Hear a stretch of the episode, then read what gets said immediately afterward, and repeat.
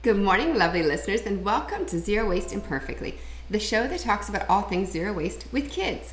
I'm your host, Sheila, and I am the owner of an online store called Embrace Less Waste and a brick-and-mortar location called Life Essentials Refillery in Wesley Chapel, Florida. Our show is short, sweet, to the point. This morning, my house is buzzing already. I woke the kids up early so we can watch SpaceX launch, which was incredible, and so I know we're all very energetic. So today is day six of our May Less Waste Challenge. And today is something super, super fun to do. You are going to research and order a bidet if you have not done so already. So bidets are awesome because they do reduce the amount of toilet paper you have to buy, which is awesome, totally awesome. And of course, most commercial toilet papers are wrapped in plastic, so you will be doing a huge service by using less toilet paper, which means less trees and the whole process of turning it into paper and reducing plastic. Oh, and here's the cat on my computer again. So it does not need to be a super fancy bidet. Our first one was, we live in Florida, and I ordered a heated seat automatic push button bidet. Now, it is a cool treat to have, no doubt about it. When we went to vacation Michigan last year, it would have been great to have it there. But here in Florida, because we live in a warm climate, it wasn't really necessary to have a heated seat or the heated water. The water is a perfect temperature. You can adjust up and down. That might be really nice for folks that live in a cooler climate. Here again, like I said, it's not necessary. It's a nice treat. That one was around $300, and I had to have an electrician come to put an outlet near the toilet. Or you can just go online, or I saw that Home Depot and Lowe's now sell less expensive versions. And depending on the sales going on, you can get it for $49 or less. It is simply a dial button.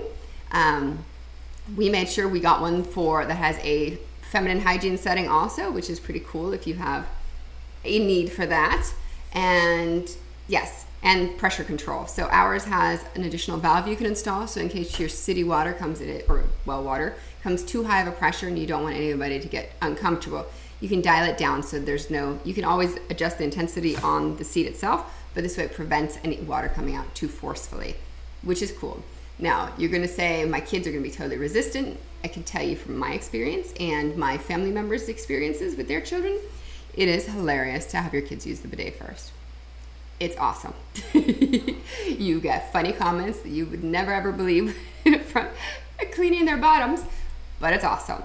At the same time, so installing the bidet, in case you have never done any type of plumbing work, it is not difficult. You are essentially going to remove the supply, turn the water off to the toilet. You're going to remove the supply line from the tank. Drain the tank, flush it, take a sponge, suck out all the water, and then remove the drain supply line. Have a bucket underneath in case there's still a little bit of residual water in the tank. And then you're just going to start adding everything in like the instructions say. It is not complicated. The only time it may be complicated is if you do not have threaded fittings and you have clamped fittings. In that case, if you've never done plumbing, I should say compression fittings. If you've never done anything like this, I would hire a plumber.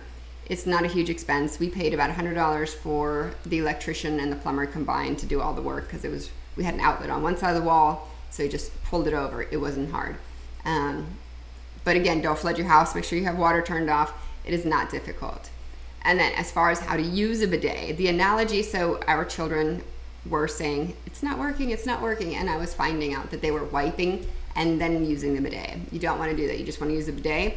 The analogy we had, so sorry, so early in the morning, but this is what we explained it as.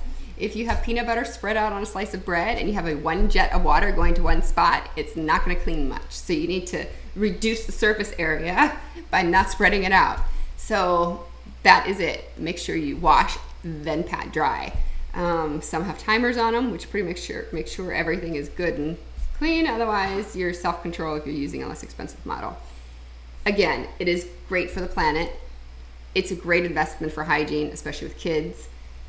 You can't go wrong with a bidet unless you flood the house, which would be bad. Our dog has not figured out how to turn it on yet, but I'm expecting one day he will. Then it might get a little interesting, but for now we're good.